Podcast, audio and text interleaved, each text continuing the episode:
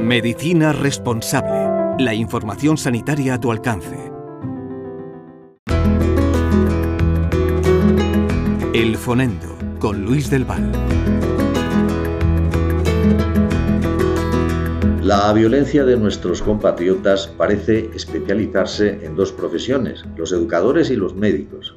No tenemos noticias de agresiones a veterinarios, pianistas, abogados, arquitectos o ingenieros.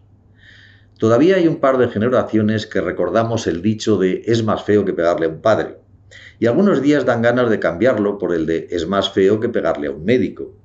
Al fin y al cabo, el cuidado del profesional de la medicina tiene algo de paternal y de una indudable diferencia entre los conocimientos que posee y la ignorancia de los pacientes.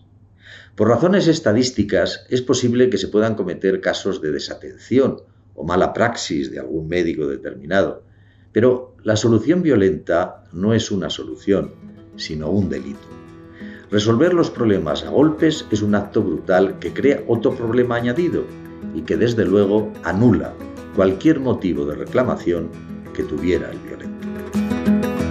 Medicina responsable. Humanizamos la medicina.